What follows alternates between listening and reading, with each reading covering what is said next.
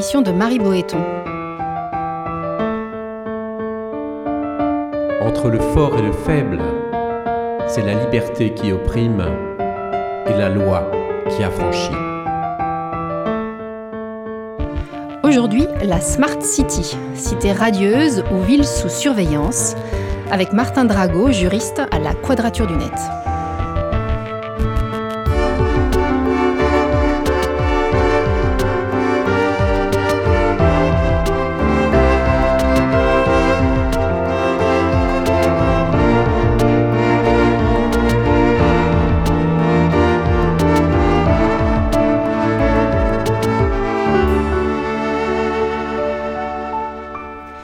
Avoir envahi nos vies, les nouvelles technologies révolutionnent désormais nos villes. L'heure est à la Smart City, ou ville intelligente. Les agglomérations collectent en effet toutes sortes de données afin d'optimiser l'efficacité de leurs services, de réduire leurs coûts ou la consommation d'énergie, de fluidifier le trafic, de prévenir la délinquance. Voilà pour le côté pile. Côté face, cette collecte de données adossée aux capacités décuplées de l'intelligence artificielle et au croisement de fichiers pourrait bien être le prélude à une surveillance de masse. C'est en tout cas ce que redoute un nombre croissant d'associations, d'ONG, de défenseurs des droits humains. Au spectre d'un Big Brother national s'ajoutent désormais les Little Brothers municipaux. Alors de quoi la Smart City est-elle le nom D'un rapport renouvelé et optimisé, voire interactif à l'espace public ou d'un contrôle social inédit? On en parle ici et maintenant.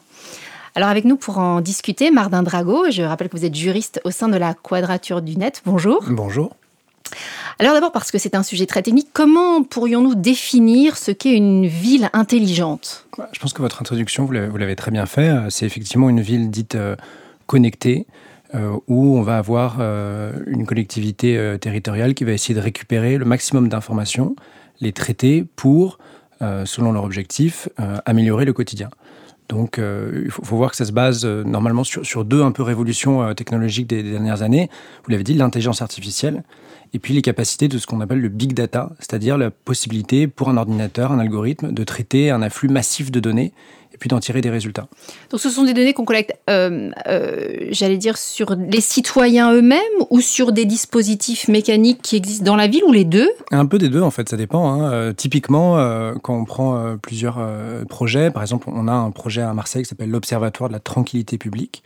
Le, le, but, c'est de capter toutes les données issues de la ville. Donc aussi bien les hôpitaux, les, les, les, feux rouges, les données de la police, les, les feux, enfin vraiment le maximum de données.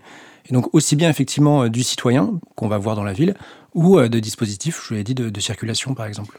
Donc l'idée c'est d'établir des corrélations, de faire des recoupements statistiques, d'administrer de, de façon optimisée les lieux c'est exactement ça et c'est marrant je trouve parce que dès qu'on commence à en parler on est un peu dans un flou parce qu'on n'arrive pas à savoir précisément ce que ça fait et c'est exactement euh, tout le flou marketing qui, qui, qui un peu entoure ce, cette technologie. C'est-à-dire qu'on va nous dire, bah, maintenant, on peut euh, euh, vraiment améliorer les transports, on va pouvoir faire vraiment des, transports au, plus près du déplacement réel des citoyens. Et en fait, on va arriver dans des mots de plus en plus flous et quand on va vraiment commencer à regarder ce qu'il y a dedans, on va se rendre compte qu'il n'y a pas tellement de choses finalement. Et ça, c'est très important d'avoir le discours marketing qui commence à, présenter un peu la ville intelligente comme euh, un outil magique, ce qu'on voit nous souvent dans nos combats, qui va régler tous nos problèmes. Euh, alors qu'en réalité, euh, on n'est pas si sûr que ça, que ça puisse régler tous nos problèmes.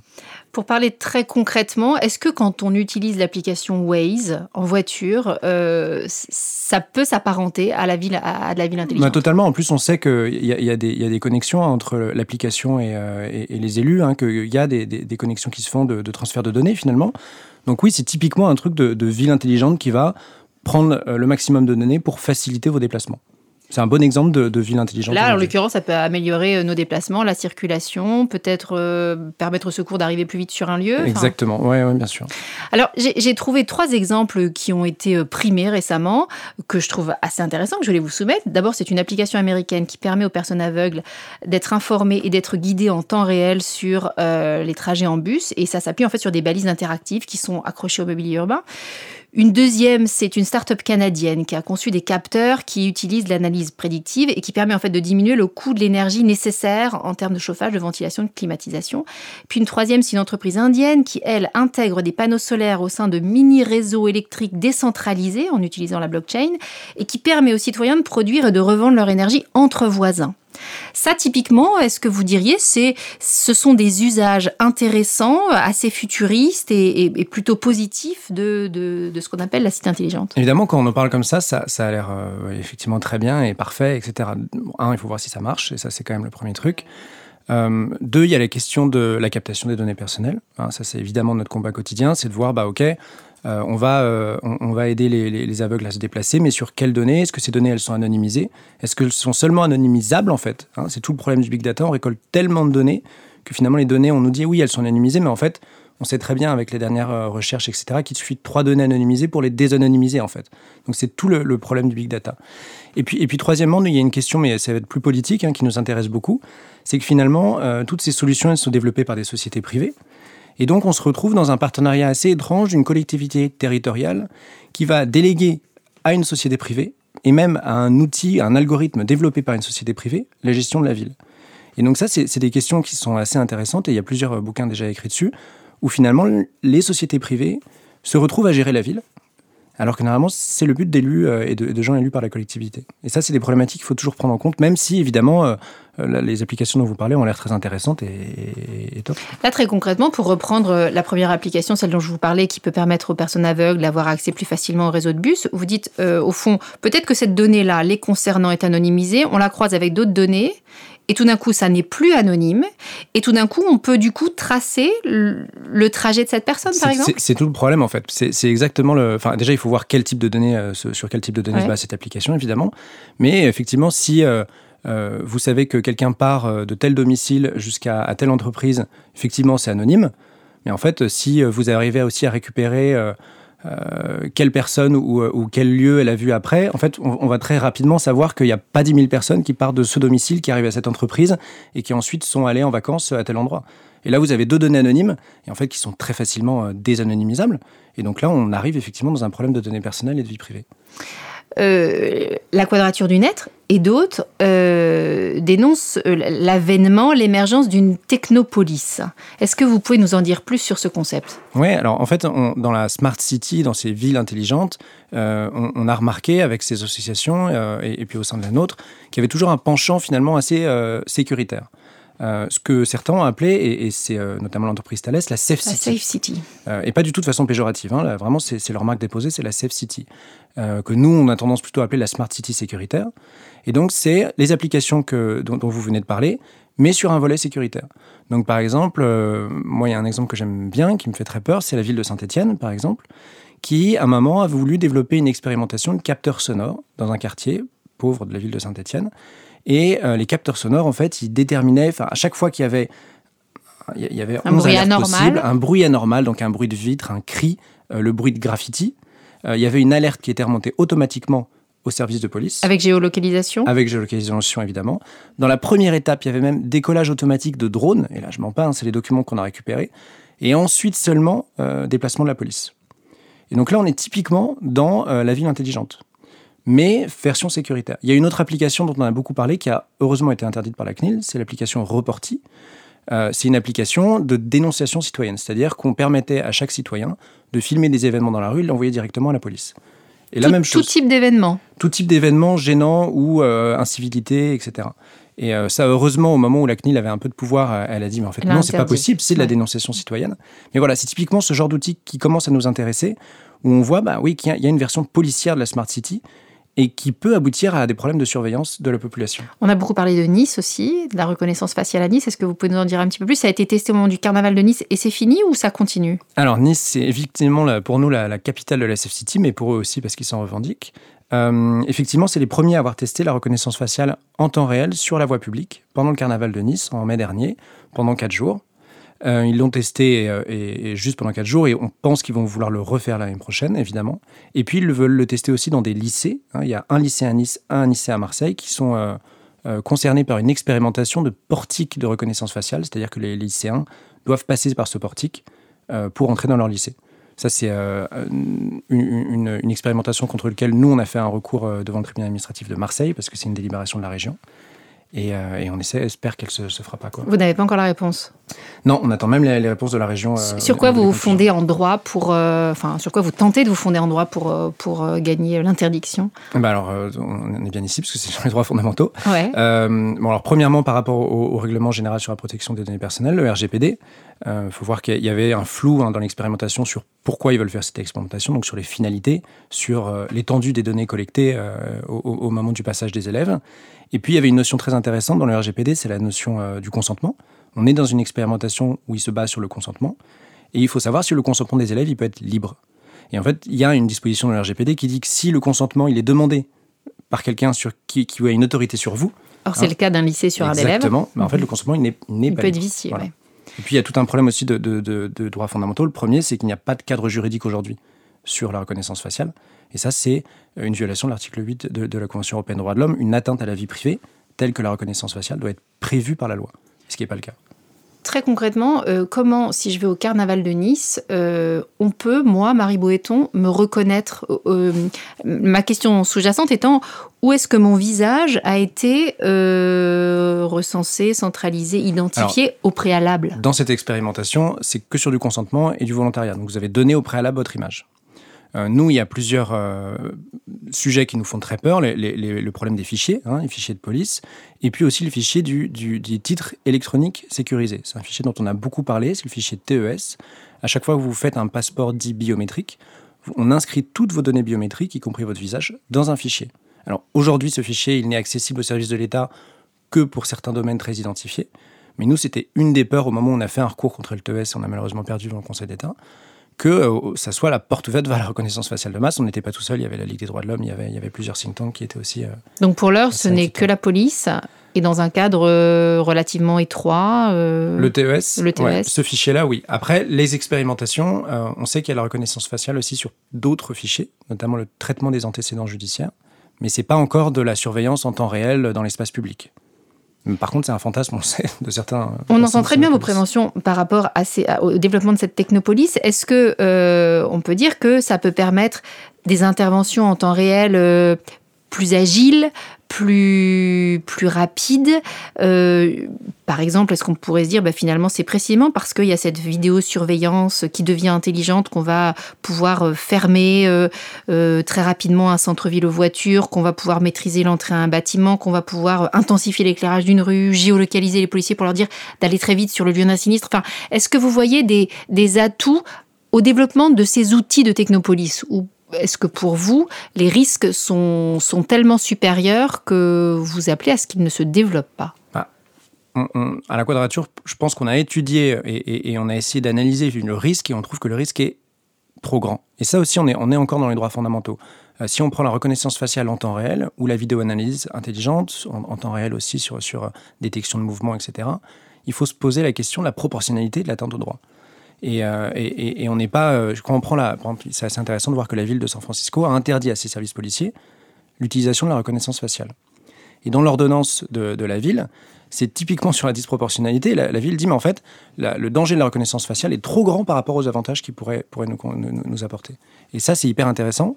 Euh, effectivement, ce que vous dites, c'est comme ça que, que, les villes et les collectivités et les entreprises essayent de le vendre. Et nous, ce qu'on critique aussi, c'est au minimum un débat public. Et c'est ce qui nous dérange aujourd'hui, c'est qu'on voit se développer à Saint-Etienne, à Nice, à Marseille, plein d'expérimentations.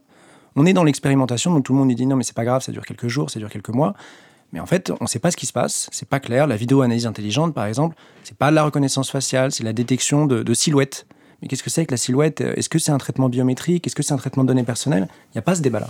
C'est ça qui nous inquiète énormément. Est-ce que vous, vous, vous expliquez euh, à vous-même le fait qu'il n'y ait pas plus de débat? Est-ce que c'est l'hypertechnicité du sujet? Est-ce que c'est la progressivité de, du recours à ces nouvelles technologies? Euh, Vous le dites très bien, on expérimente ici et là, c'est pas encore euh, passé par la loi. Est-ce que le, contexte de lutte contre le terrorisme a quelque part amené les citoyens à faire preuve d'une plus grande mensuétude vis-à-vis de ces outils-là? Comment vous expliquez que ce soit pas davantage dans le débat public il y, a un problème d'opacité. Hein. Pour reprendre ce que vous venez de dire sur le, sur le, contexte terroriste, moi je pense pas du tout. C'est pas parce qu'on a subi des attaques qu'on est prêt à, lâcher plus de liberté. Euh, si on prend les attentats de, Paris, juste après, il y a eu une nuit debout, il y avait des gens tout le temps euh, sur la place de la République. Euh, donc ça montre que c'est pas ce problème-là. non, le, problème, c'est un problème d'opacité, de, euh, que les collectivités locales passent des marchés et en parlent pas. C'est pas une question de complotisme, mais nous, nous, par exemple, pour se renseigner, on fait énormément de demandes CADA, donc des demandes d'accès aux documents administratifs. Euh, on tombe sur des trucs où, où, c'était pas dans les journaux et à partir du moment où on commence à faire des articles, à partir du moment où on va chercher les collectifs locaux, là le maire commence à reculer. C'est typiquement ce qui s'est passé à Saint-Etienne en disant ah oui d'accord ok je vais faire un effort, on va plus faire un débat public. Mais le débat public il est opaque. Bah, pour une raison qu'ils savent peut-être que s'il y avait ce débat public, peut-être que ces outils ne se développeraient pas aussi facilement. Je, reviens à ce que vous disiez tout à l'heure sur la ville de Saint-Étienne et sur les, bruits anormaux qui sont susceptibles de donner lieu à une intervention de la police. Euh, est-ce qu'on peut imaginer une, déclinaison en termes de, vidéosurveillance où, au fond, tout comportement anormal euh, serait signalé? Et dans ces cas-là, qu'est-ce qu'un comportement anormal? Est-ce que c'est simplement un comportement qui est statistiquement rare? C'est une très bonne question. Là, il faut tout de suite, moi, c'est une phrase que j'aime beaucoup de Gérard Collomb quand il était ministre de l'Intérieur, qui dit l'intelligence artificielle va nous permettre de détecter dans la rue des comportements bizarres. Hein. ça, là, je le cite euh, texto. Et donc, c'est exactement bah, nous ce qu'il faut faire, c'est qu'est-ce que c'est que les bruits bizarres? Et quand on prend, par exemple, euh, la liste des bruits à Saint-Etienne, ça va du, bruit d'accident de voiture, encore une fois, au graffiti, au cri. Mais est-ce que c'est des bruits bizarres? Est-ce qu'un enfant qui crie, c'est un bruit bizarre? Et, et, ça, au, autant sur Saint-Etienne, on a vu ce qu'ils considérait comme bizarre, qui n'est en vrai pas du tout. Euh, autant sur la vidéosurveillance intelligente, où on sait qu'elle se développe à Toulouse avec euh, IBM, à Valenciennes avec le chinois Huawei, dont on parle beaucoup, on ne sait pas là ce qu'ils considèrent eux comme bizarre. Et le bizarre, finalement, c'est une décision politique. Donc c'est là où est tout le danger de la vidéosurveillance intelligente. Est-ce que c'est une décision politique ou est-ce que avec le machine learning, avec le deep learning, ça va être ce qui statistiquement revient peu? Ouais, il y a plein de bruits qui reviennent peu et qui sont pas bizarres. Non, je pense, je pense pas, non. Euh, mais, c'est vrai que ça pose la question de la norme sociale aussi. Qu'est-ce qu'on va considérer comme norme? Typiquement, bien sûr. Et, et, on voit dans Saint-Etienne une décision politique de dire que le graffiti, c'est un bruit bizarre. Est-ce que ça aurait été la même décision dans d'autres villes Non, c'est pas sûr. Comment euh, vous analysez les, réactions de la CNIL? Euh, je, me replongeais dans, un rapport euh, signé par la CNIL en 2017 qui alertait contre les tentations de contrôle social et de surveillance des individus dans une cité gouvernée par les données. Et elle soulignait, je cite, la possibilité de l'anonymat dans la ville est en train de s'évanouir. Ça, c'était 2017. Qu'en est-il aujourd'hui de la CNIL? Bon, alors la CNIL, on, est assez critique de notre côté. on sait qu'elle est consultée sur tous ces projets. Euh, le problème, encore une fois, c'est que ces consultations ne sont pas publiques. Donc, à chaque fois, il faut faire une demande CADA pour voir les courriers et l'avis de la CNIL et l'avis qu'a donné la CNIL à, la collectivité locale qui l'a faite. Donc, ça, ça c'est déjà problématique. Euh, ensuite, Excusez-moi, je vous arrête. Concrètement, comment vous apprenez que telle ville expérimente quelque chose? Alors, soit par la quand même rendu public, ouais. soit on l'entend euh, par quelqu'un qui, qui, va nous en parler nous et qui nous appelle. Et ensuite, ça va être tout le travail de récupérer la documentation donc en fait, ça s'appelle des demandes CADA. C'est-à-dire que moi, je vais, on va aller voir euh, Saint-Etienne ou Marseille en disant, on sait, euh, avec le code euh, des relations entre le citoyen et l'administration, vous devez nous donner quelques documents. Et là, on récupère des documents, on fait à la collectivité et à la CNIL. Et là, on peut analyser, faire des documents et les diffuser au public. Mais c'est assez fou que ça soit à nous de le faire toute la journée pour essayer de dire, en fait, à Saint-Etienne, attention, ils font de la surveillance de masse. Et ça, c'est quelque chose qui est assez inquiétant. Pour revenir à la CNIL, euh, elle a fait un communiqué, alors là vous êtes en 2017, fin 2018, elle fait un communiqué en disant attention, euh, je ne sais pas ce qui se passe, mais il y a beaucoup de trucs qui se passent, j'ai besoin d'un encadrement juridique. Cet appel au législateur, il a un peu été suivi, il y a quelques notes qui ont été faites, mais le débat public n'est pas vraiment lancé. Nous, on la critique parce qu'on pense qu'elle pourrait faire plus. Elle ne devrait pas être juste dans l'accompagnement, mais elle devrait être dans le contrôle et dans la, vraiment la création du débat public sur cette question, ce qu'elle ne fait pas tellement. Elle Ça fait un an qu'elle aurait fait Elle peut interdire des expérimentations. Elle ne peut pas interdire. c'est très important. Depuis le RGPD, euh, on est passé d'un contrôle euh, a priori à un contrôle a posteriori. Donc il faut que l'expérimentation soit, soit, soit, réalisée. Ce qu'elle ce nous a dit, nous, quand on l'a vu, en disant, mais tant que j'ai pas une expérimentation euh, qui a été faite, je peux pas aller voir si ça a été respecté et sanctionné. Donc y a, on, voit qu'il y a un problème en fait dans le contrôle et que finalement, bah, on va avoir beaucoup d'élus qui vont profiter un peu de ce flou juridique de, pour, pour, faire leur expérimentation. Bien voir aussi qu'il y a deux textes sur les données personnelles euh, sur lesquels se base la CNIL. Il y a le RGPD, pour tout ce qui n'est pas pénal, pour simplifier, et puis la directive police-justice, pour tout ce qui est pénal. Et si vous faites quelque chose de pénal, évidemment, là, il va y avoir un peu des contrôles plus stricts que vous devez faire normalement, euh, normalement passer par un décret, par exemple, au Conseil d'État. Mais dans les expérimentations, les villes vont nous dire, bah non, on n'est pas encore dans le pénal, on est dans l'expérimentation. Donc on est dans le RGPD. Donc là, on n'a pas besoin du contrôle de la CNIL. Et là, la CNIL dit perdre tout son pouvoir. Mais si je vous suis, est-ce qu'une ville qui tenterait une expérimentation euh, extrêmement problématique sur un plan éthique euh, ne pourrait pas juridiquement s'en voir empêcher, en tout cas au début? Ça va dépendre de la finalité. Si elle dit qui, qui pourrait l'en empêcher si c'est pas la CNIL? Pas grand monde en fait. Enfin, si, peut-être peut des élus locaux, peut-être des élus de l'opposition. Euh, la CNIL pourrait politiquement l'empêcher, mais on est, on est dans ce flou-là. Et c'est ça qui est très dangereux. Après, on sait qu'aujourd'hui, la CNIL, euh, par exemple, sur la reconnaissance faciale au carnaval, euh, elle n'était pas tellement d'accord. Elle l'a dit sur Twitter. Alors, nous, ça nous a énormément inquiété que la CNIL, la seule réaction qu'elle ait à une expérience de reconnaissance faciale soit publique, ça, ça soit fait sur Twitter. Euh, ça, ça nous a vachement inquiété. Mais non, mais il y a un flou, et, vous le soulignez très bien, sur bah, qu'est-ce qui se passe si un jour a une expérimentation dangereuse pour nos libertés, même si c'est qu'une expérimentation. La violation, c'est pas parce que c'est qu'une expérimentation qu'il n'y a pas de violation.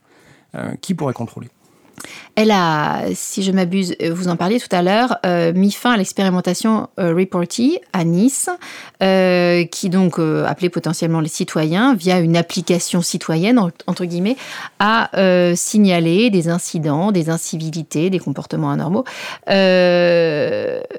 vous y voyez potentiellement l'avènement euh, d'une forme de délation un peu 3.0 euh, où on demanderait à chacun potentiellement de, de, faire office de, de, de policier freelance ah, Bien sûr, c'est ce qu'a critiqué la CNIL. Euh, c'est ce qu'on voit aussi avec, avec un peu le, développement, et ce que disait la CNIL dans son avis, qui disait mais en fait c'est un nouvel outil de vidéosurveillance qui n'est pas encadré, donc c'est extrêmement dangereux. Et, et, puis, et puis là, moi je trouve ça très intéressant dans Reporty, donc ça a été interdit. Mais aujourd'hui, il y a énormément d'applications euh, citoyenne, dite citoyenne. C'est-à-dire, vous prenez en photo vos déchets et vous, vous dites à la mairie, attention, les déchets n'ont pas été enlevés dans ma rue. Et là, on va être typiquement, en fait, dans le flou qu'il peut y avoir entre la Smart et la Safe City. Parce qu'on a des applications où, dit, où on dit, vous dénoncez à la mairie vos déchets. Mais il y en a aussi qui parlent d'incivilité. Alors, c'est pas à la police, c'est à l'administration. Mais il y a un espèce de flou entre qu'est-ce qui est problématique dans la rue. Ah, si vous envoyez une photo de quelqu'un qui se fait agresser, est-ce que, est -ce que, est -ce que cette application avec laquelle vous pouvez le faire, est-ce qu'on est dans la smart Est-ce qu'on est dans la safe city? Et donc il y a un flou comme ça entre euh, application gentiment citoyenne et puis application de dénonciation, comme vous le dites, où on est vraiment dans euh, tout le monde est policier et tout le monde peut dénoncer. On parle beaucoup depuis un an, un an et demi euh, du contrôle social en Chine et de ce qu'on appelle la note sociale. Euh, est-ce que pour vous, euh, l'utilisation de la reconnaissance faciale avec potentiellement le croisement avec à terme des fichiers biométriques nous, nous expose à ce spectre-là, où on en est très loin, il faut savoir raison garder? Bon, alors ça, c'est une question qu'on nous pose tout le temps, c'est sûr. Euh, je pense que la réponse que nous, on apporte, c'est l'exemple de la Chine est toujours un peu énervant. Parce qu'en fait, on a toujours tendance à minimiser ce qui se passe en France. Vous voyez, on fait toujours le, contraire en disant, mais attendez, en Chine, on est dans le contrôle social, dans la surveillance, etc. En France, c'est pas le cas. Alors qu'en fait, il, se passe en France des choses très graves, déjà, en fait, euh, où il n'y a pas de contrôle, où on ne sait pas ce qui se passe, où c'est à deux associations et des citoyens de faire le débat public. Donc effectivement, aujourd'hui en France, il n'y a pas de, crédit social, il n'y a, peut-être pas de surveillance de masse avec des policiers avec des lunettes de reconnaissance faciale. Euh, effectivement, qui sait demain Mais avant cette question, il faut se dire, attendez, c'est déjà grave ce qui se passe là. Et c'est pas parce qu'en Chine, il y a peut-être quelque chose de plus grave qu'il ne faut pas s'intéresser à ce qui se passe maintenant et, et pas déjà en avoir un petit peu peur. Quelles conditions faudrait-il poser selon vous pour que cette collecte de données soit acceptable, suffisamment encadrée et ne puisse pas euh, euh, nous faire verser dans, un, dans un, une, comment dire, euh, un excès sécuritaire? Si on applique le RGPD déjà tel qu'il existe, déjà ça serait très très bien. C'est-à-dire C'est-à-dire un consentement explicite à, à, une, à, un dispositif et un consentement libre, c'est-à-dire non contraint, ce qui, ce qui n'est déjà pas du tout respecté Parce que très concrètement, le RGPD, euh, moi je dis oui tout le temps. Quand, Bien sûr, non, mais c'est tout le problème, c'est qu'il n'est pas du tout respecté aujourd'hui et pas, pas du tout appliqué. Donc déjà, il n'est pas appliqué sur Internet. Si déjà on, faisait le, respect du RGPD, donc le cadre il existe un petit peu, hein. si déjà on le respectait pour ces outils, déjà ça serait quelque chose de très très bien.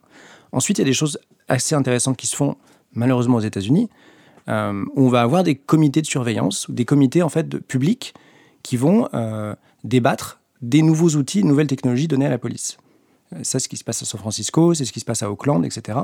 Où il y a vraiment un, comité d'élus qui, vont discuter. Ça, c'est intéressant, euh, mais c'est pas du tout quelque chose qu'on discute en France parce que euh, ça n'existe pas.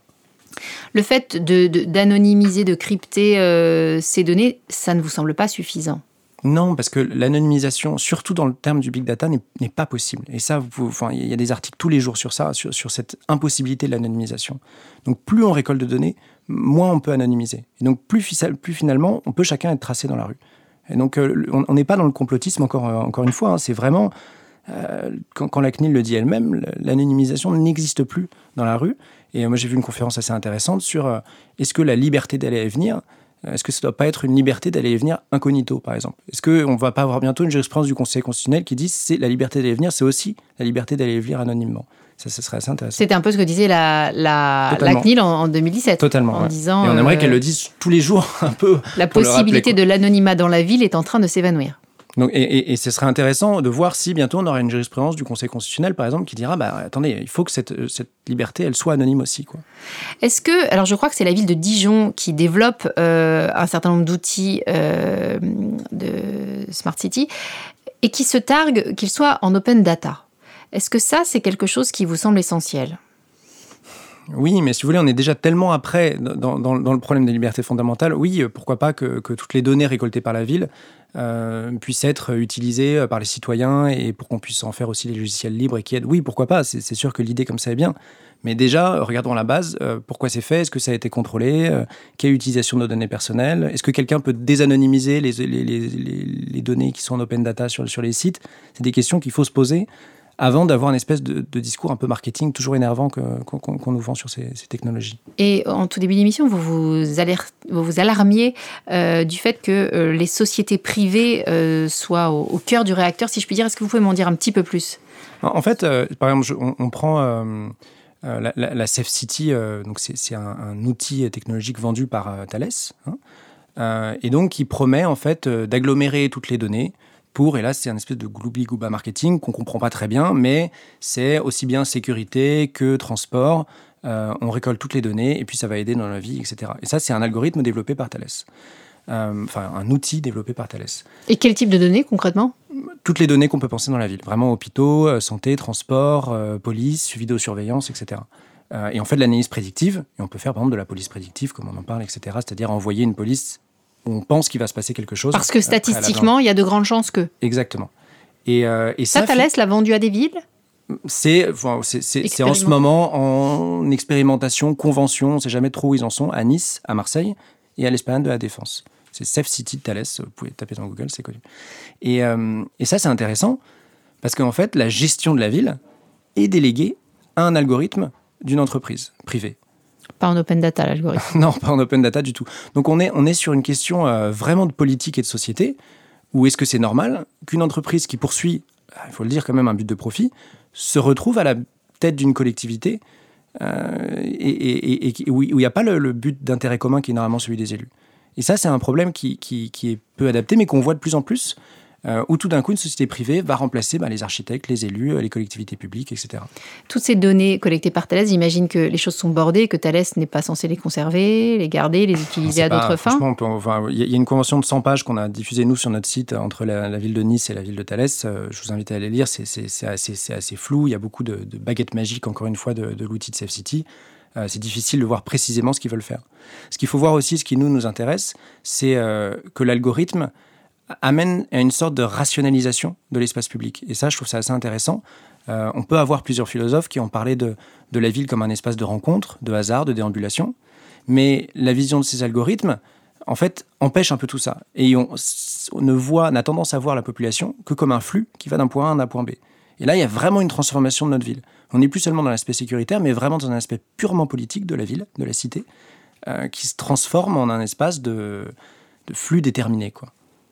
Et, par ailleurs, c'est vrai que ça, nous donne l'impression qu'on va vers de plus en plus de prédictivité, c'est-à-dire que via la collecte de data, plus on aura de data, plus la machine sera intelligente, donc plus elle pourra prédire. Exactement, l'algorithme se, nourrit petit à petit et finalement on prédira de, mieux en mieux. C'est ce qui arrive aujourd'hui avec les, logiciels de police prédictive qui sont utilisés aux États-Unis et puis un petit peu en France, euh, avec euh, Predpol par exemple.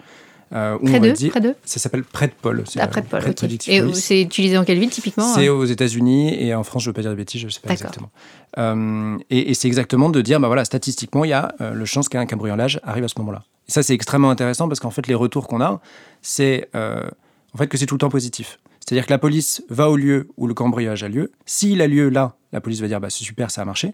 S'il n'a pas lieu, euh, la police va dire ah bah c'est super, c'est parce qu'on était là que ça n'a pas marché. Donc en fait, ça marche à tous les coups. Ça marche à tous les coups et c'est impossible de savoir si c'est efficace ou pas. Merci beaucoup Martin Drago.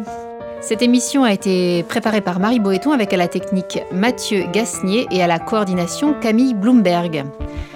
Vous pouvez écouter et télécharger librement l'émission sur le site internet radio.amicus-curiae.net. À la page de l'émission, ne manquez aucun épisode en nous suivant sur les réseaux sociaux.